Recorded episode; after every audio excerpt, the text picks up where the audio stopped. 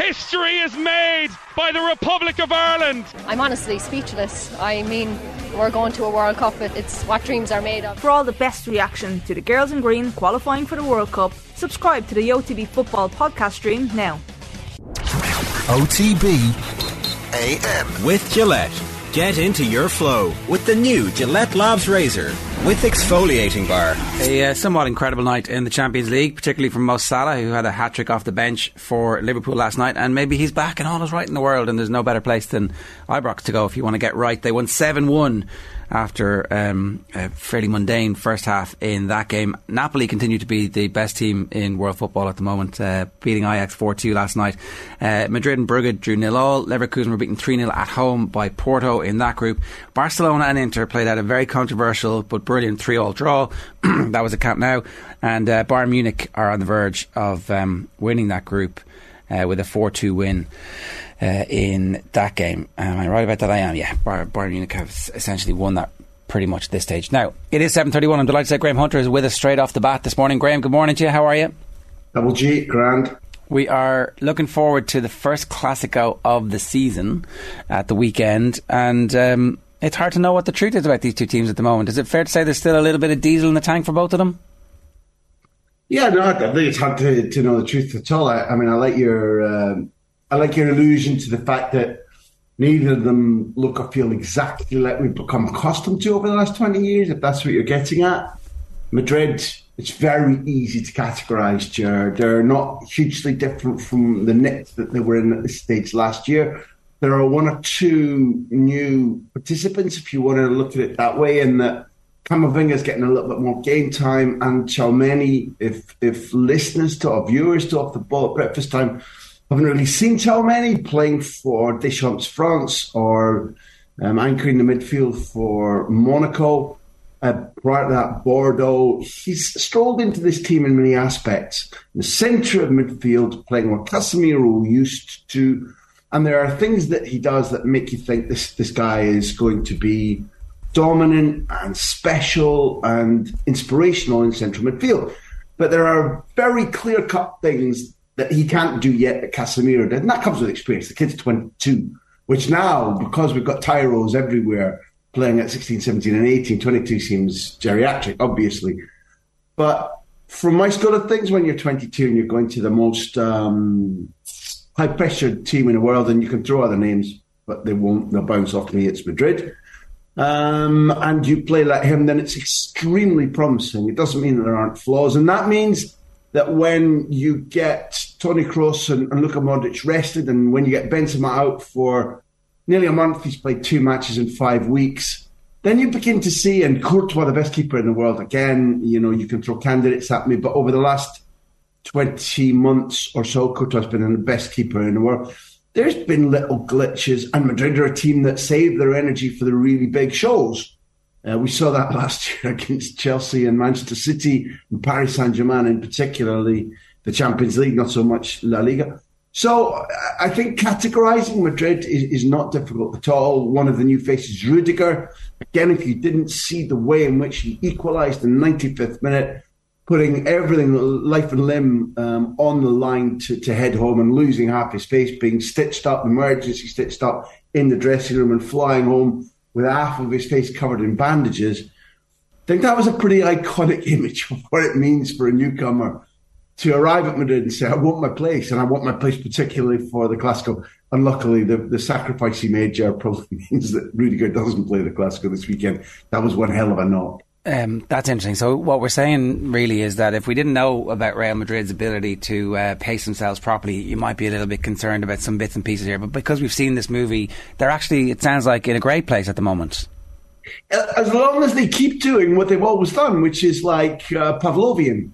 The bell rings and they're hungry. Uh, a big team comes, or they're facing a big time home, team home or away, and Modric will just be magical again at 37, or Benzema will do something extraordinary about to turn 35 in December. So it's all right to question them. It's all right to say, how long can you keep fighting like Jake LaMotta or Rocky Marciano? Because that's kind of what they do. They're like, oh, look, they do, oh, oh, they're off the ropes. There's one, two, bang, down again. eventually in all sports, when you play like that, it catches up with you because hunger changes or personnel lose sharpness or, or age rusts you. I don't think it's yet for Real Madrid, not at all. And one of the things that might make you scratch your chin if you've either got, you know, your pocket money riding on Real Madrid or if you if you're a real Madridista and you want to lord it over the Catalans when they come to a beautiful Santiago Bernabeu, which isn't finished yet, and they have, they've messed up a little bit on the pitch, and the roof isn't fully installed yet, but you want to see what it's like, Jared. It's utterly. Um, listen, if anybody's got a couple of quid to spend over the winter, get yourself some tickets for the Bernabeu. Get to see Real Madrid. Look at the stadium. It's utterly mental. Um, the, the, the, worrying things will be will Courtois be fit? He's had a back problem, sciatica. Benzema's been back, but not ultra sharp. And Ancelotti himself, you don't need me. I'm just relaying what Ancelotti says. Really, That they lack defensive intensity across the pitch. So there's the real possibility that we get another goal fest. Only five out of the last ten um, Clásicos both teams have scored.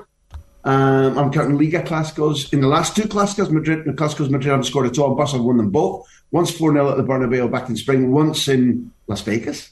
Clásico in Las Vegas. Raphinha's goal, hello Leeds fans, won that one. So uh, Madrid are in a position whereby they should start as favourites, but it's the Clásico and you never damn well know. Anything can happen. And Graham, you, you kind of. Uh, you hinted at it in your in your piece on ESPN this week, and you're kind of contrasting the fortunes of Vinicius and uh, Dembele. Uh, look, Dembele scored a goal last night, but uh, overall, I guess his his form has been fairly inconsistent. Like, what, what do you put that down to? Because it's, it's quite an interesting strand. What's happened since that 4 0 game you mentioned back in March uh, and now? Yeah, look, uh, um, he, he, scored last night, but he, he also messed up repeatedly. He did that thing about, you know, he's got the. Um, he's got the technical and athletic talent of a genius, and he's got the brain of a guy who likes to play with Lego. Uh, and that's a horrible thing to watch in any athlete, male or female, in any sport. You're like, go on, do do it. Oh, sure. And albeit that he was offside late on, there was a wonderful move where Barcelona ripped into into the game is seesaw. It's a it's a really beautiful game. It's the reason the Champions League exists. It was magnificent to be there last night, and and Inter were shrewd and clever. But then Dembele bursts through. It's on a break, and Ansu Fati is to his right Dembele just holds so that two men come to him. Ansu's on his own, and Dembele still tries to beat the two men and shoots it in the side of the net rather than squaring to Ansu. And in the end, the, the pass that sets him free by Lewandowski is utter black magic. It's unbelievable how he conjured that up from such a distance. Dembele's offside by half a metre. It's a cush, it's a cool decision, kosher decision. But there you saw the brain. The brain was got just it, not all the wires go together. But I think you can, like Xavi, for example, was asked in the press conference last night after the match. Don't you think Dembele has got to score more? Totally agree. I totally agree. Now Xavi has been the one that's fought to keep him at the club when no team in world football really wanted Dembele when he was in a free this summer. Xavi still persuaded the board to treat him as if he was a special footballer because hidden in there somewhere, there is a special footballer. But all the wires don't. And Vinicius is different. When he arrived at Madrid, the contrast I was trying to make is that when he arrived at Madrid, people, I think rashly, and I, sh- I shouted and screamed, as you both know I want to do, pretty much from the start that they were judging him badly, that he needed a bit of patience. And now, lo and behold, he's a potential Ballon d'Or winner. He's extremely good. It's not just talented. He looked raw. He looked like a ball juggler. People said show pony he learned, he listened. You know, instead of a video, I, I said in the piece that you're talking about, I said Xavi could well do with giving a DVD of Vinicius to Dembele. It's giving a DVD of the process, I should have said, because they've they've, they've given him tuition. Big players have taken him aside because in, good training grounds, it isn't just what the coach and his assistants do. So Modric and Benzema, particularly, Casemiro to some extent, have given Vinicius tuition over the months and he soaked it all up. He still does things that are a little bit irritating. Now he's trying to play referees and play the crowd when he's got such an array of talents. Those things aren't necessary. But the change in him, the way in which he's gone, I hear you, I'll do that. Oh, look, everything's better. Contrasts really brutally and starkly with Ousmane Dembele. But, uh, oh, yeah, I don't know why I didn't score. I don't know why I didn't pass. Don't expect me to learn. It's, it's pretty sad to watch that. But football and, and Dembele being what they are, he just needs a little click, uh, and on Sunday he could run the whole game. You, you maybe wouldn't give him a, a, a, cassette tape or a DVD of the the last couple of Clásicos, like as you mentioned, Real have failed to score in the last 180 minutes. Uh, and Yeah. you referenced in the piece though, like Vinicius, uh, Xavi has, has almost always in the last couple of games deployed Araujo as, as someone to essentially man mark him. He won't be around for, for Sunday, so maybe that, that spells a bit of danger for Barca and Vinicius could have a field day. Well, look, uh, uh, for, for my taste of enemies thinking about should I tune in on Sunday afternoon, do. Because there's talent all over the pitch. They really don't like each other, the two teams. And it's extremely rare. One of the things that elevates this as a fixture, again, in any sport, but certainly in football, is that it's extremely rare that you don't get a high tension, very exciting, high quality game, often controversial. Not all football matches are guaranteed to give you that. This one does. And one of the reasons is exactly what you said. Araujo moved from centre half to right back. It's been a really good battle. It isn't that he's had Vinicius in his pocket. It's that he's dulled the impact that Vinicius can have.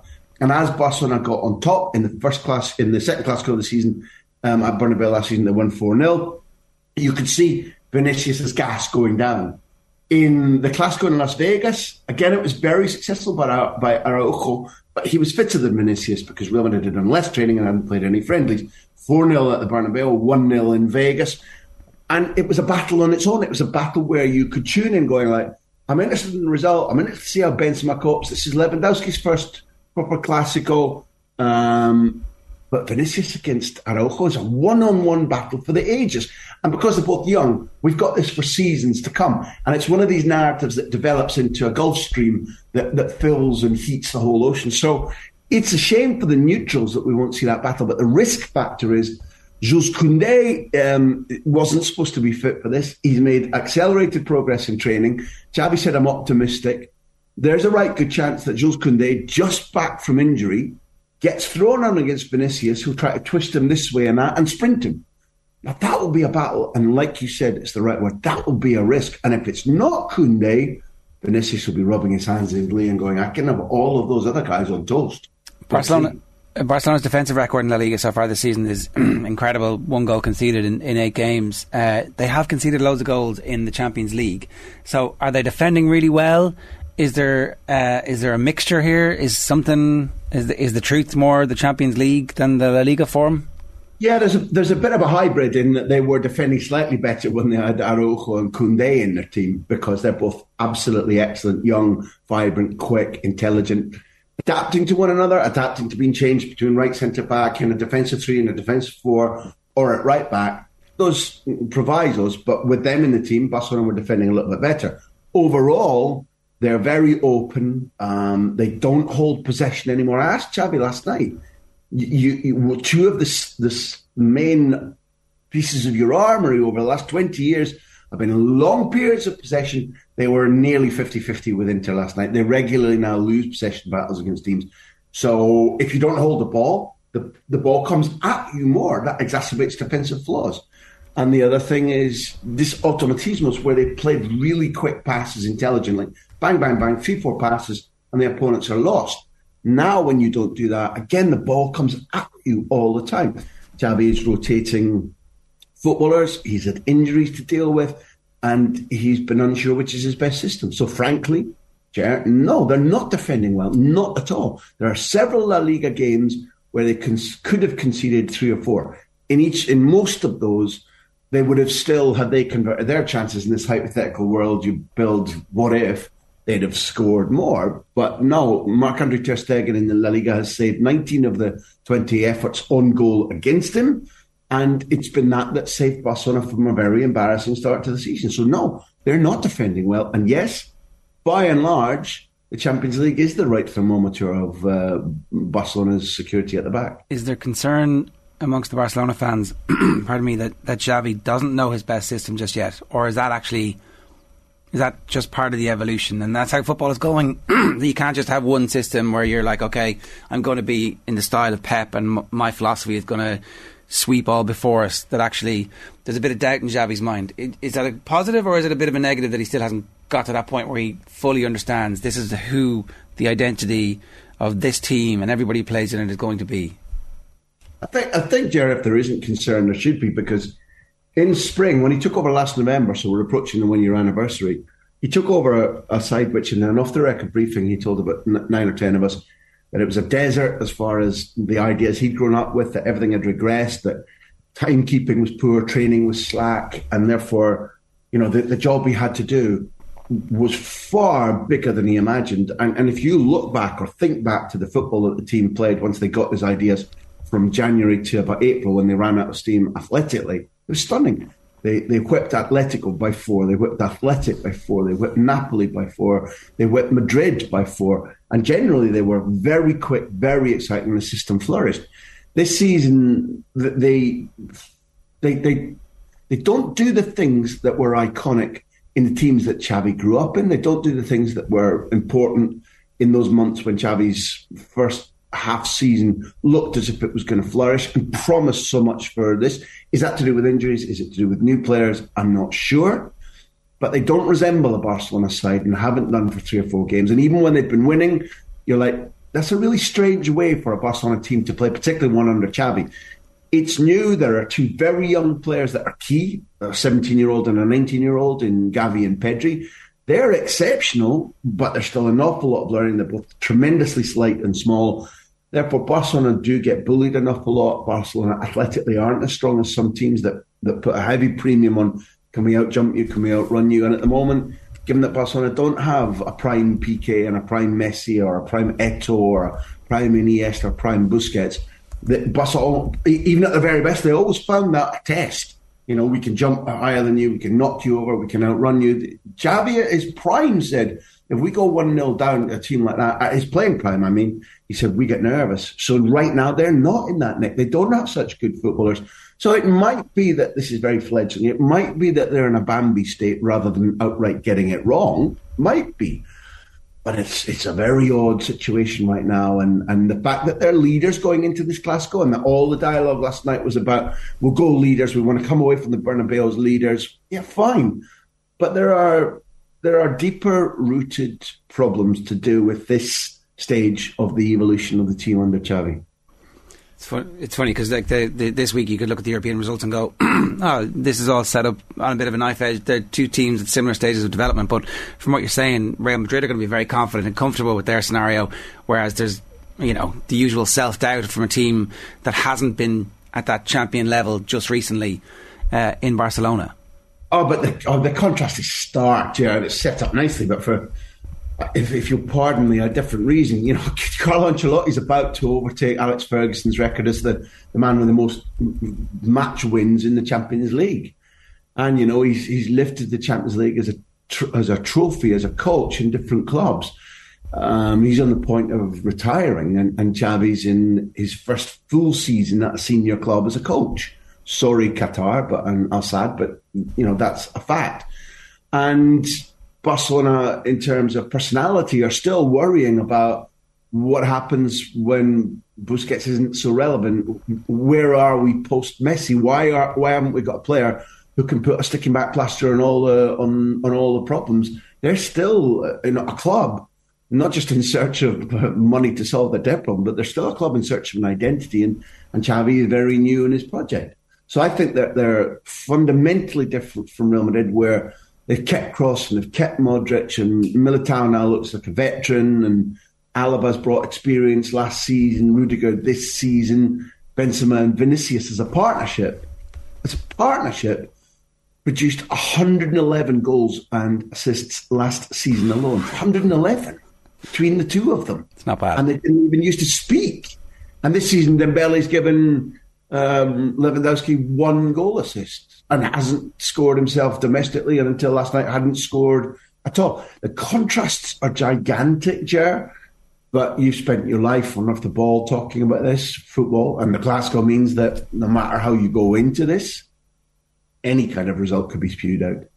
I'm looking forward to that one now on, on Sunday afternoon. You've, you've whetted the appetite, Graham. Um, did want to ask you about um, Iker Casillas and Carlos Puyol. Um, fairly damaging tweet from from Iker Casillas, and uh, look, he's he's come out and said that, that his account was hacked, which uh, is unfortunate for him. Uh, I don't know what Carlos Puyol's excuse is, but uh, damaging to the LGBT community for sure. Um, just interested to see what the, the reaction has been over in Spain to, to this news, Graham.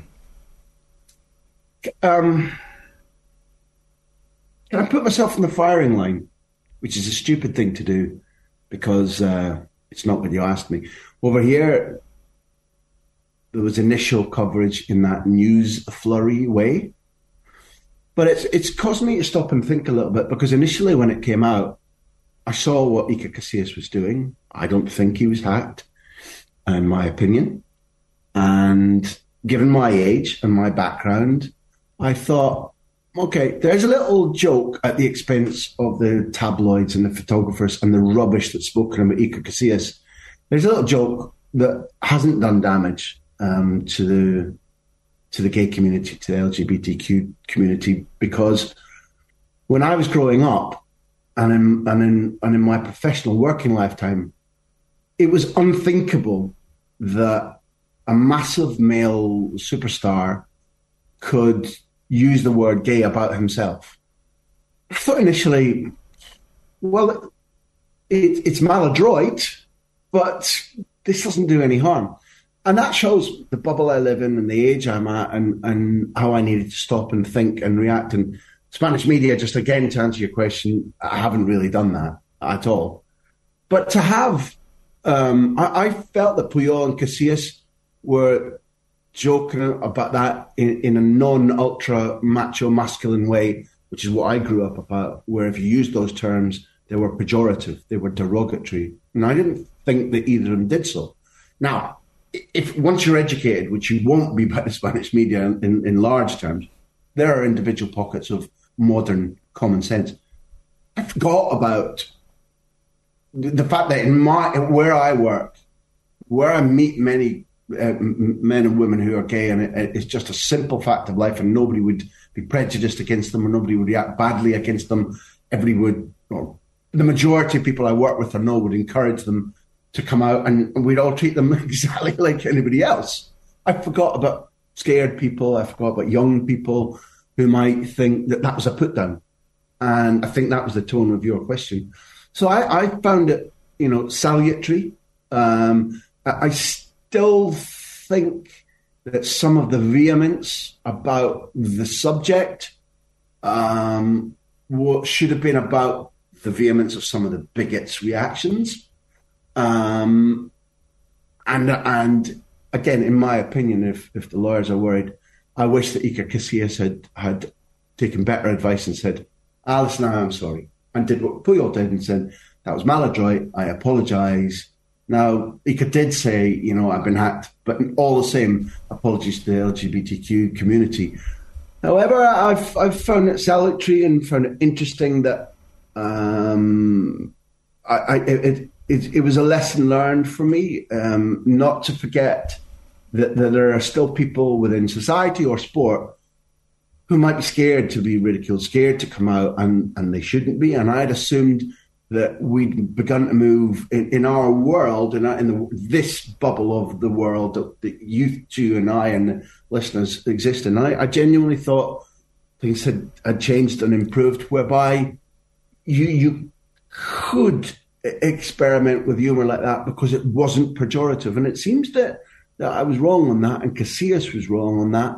But there was a stage when I was growing up or, or beginning as a journalist where phrases like that would have been taken as, well, this is bringing the subject out into the open. And this is, you can tell from their tone that it's not meant to be aggressive or a put down. And therefore, if that phrase becomes mainstream, then it, it's it's opening things up, and and that's not the way that the majority of people who campaign on behalf of that community saw this. So it's been salutary. It was clearly at, at best maladroit and at worst a mistake, a, a, a very poor mistake. But it, it's it's interesting. I, am not certain how much damage has been done other than to Casillas himself. In my in my again in my opinion, but you asked, and it's been a subject that's been on my mind over recent days an, an awful lot. And maybe people will think I've been boorish or foolish there, but think in order to to further the debate, a little bit of honesty was merited there. If you're having me on the radio, I should probably own up to mistakes. I think it's all fair enough, Graham. Uh, to be honest, 100%. I have one last uh, question for you. The, the Mbappe situation presumably is causing a lot of people to be interested in in I mean, we, were, we were kind of thinking the the world order is set. Mbappe's in PSG, Haaland is where he is, you know, Karim Benzema's at a certain age. Is is all of a sudden three hundred million the type of thing that Real Madrid do? Yeah, we can do that. Why not? We will get the money back. Uh, well, they left out outbid Liverpool, according to the, the, the the drum roll in the media. Look, here I go again, um, because you know I've got no doubts whatsoever that some of the headlines that you read, some of the columnists and the vituperation, I should probably ignore. But I've really hated seeing the outpouring of anger and disrespect for Mbappe without him having spoken. Was there a briefing? Yeah. Is he within his rights to say last summer, no, I'm staying, and then get ticked off with something and then want to go? I think he is within his rights. And until he eventually speaks about it, I won't judge him in that condemnatory way, which has been a really big part of the last couple of days, a really big part. In, in greedy terms, I would I would give almost everything to see Mbappe playing in La Liga. I I know that the the debate about him and Haaland is one that well we've been speaking about for a couple of years now, and it, although Haaland is a phenomenon, it pleases my eye more to watch Mbappe. That doesn't matter tinker's cost really in general. I think Mbappe is almost being underappreciated, undervalued. His ability, his athleticism, his his from the outset of his career, his ability to shoulder pressure, the fact that as a youngster he was pivotal in winning the World Cup, and the fact that the, there are massive uh, far away boundaries for him to reach playing in, in a better club, in a better outfit than Paris Saint Germain, and I mean those words, better constructed squad with, with much smarter, more experienced footballers than he's got around him as the general squad, without a manager in and out every year on the whim of the owners. I want Mbappe to leave Paris Saint Germain, no question. After that, where he goes, best of luck to him and his team and how they choose it. But he's sensational. And he shouldn't exist only in the is he better or is Haaland better? Mbappe is a gift from the heavens to all of us who love this sport. He's utterly remarkable. He's beautiful to the eye to watch. You know, bring it on. Yeah, let him leave. Let that be a lesson to Paris Saint Germain about how they improve, how they change their outlook, how they sign, how they develop, how they treat star players. And, and yeah, for my taste, Please don't go to the Premier League. Please come to La Liga. I don't care if you play for Villarreal or Real Sociedad or Real Madrid, but come over here. That man is is the reason, another little microcosm of the reason that we love football. Great. Brilliant as ever. Thanks a million. Cheers. OTB AM. With Gillette. Get into your flow with the new Gillette Labs Razor with exfoliating bar.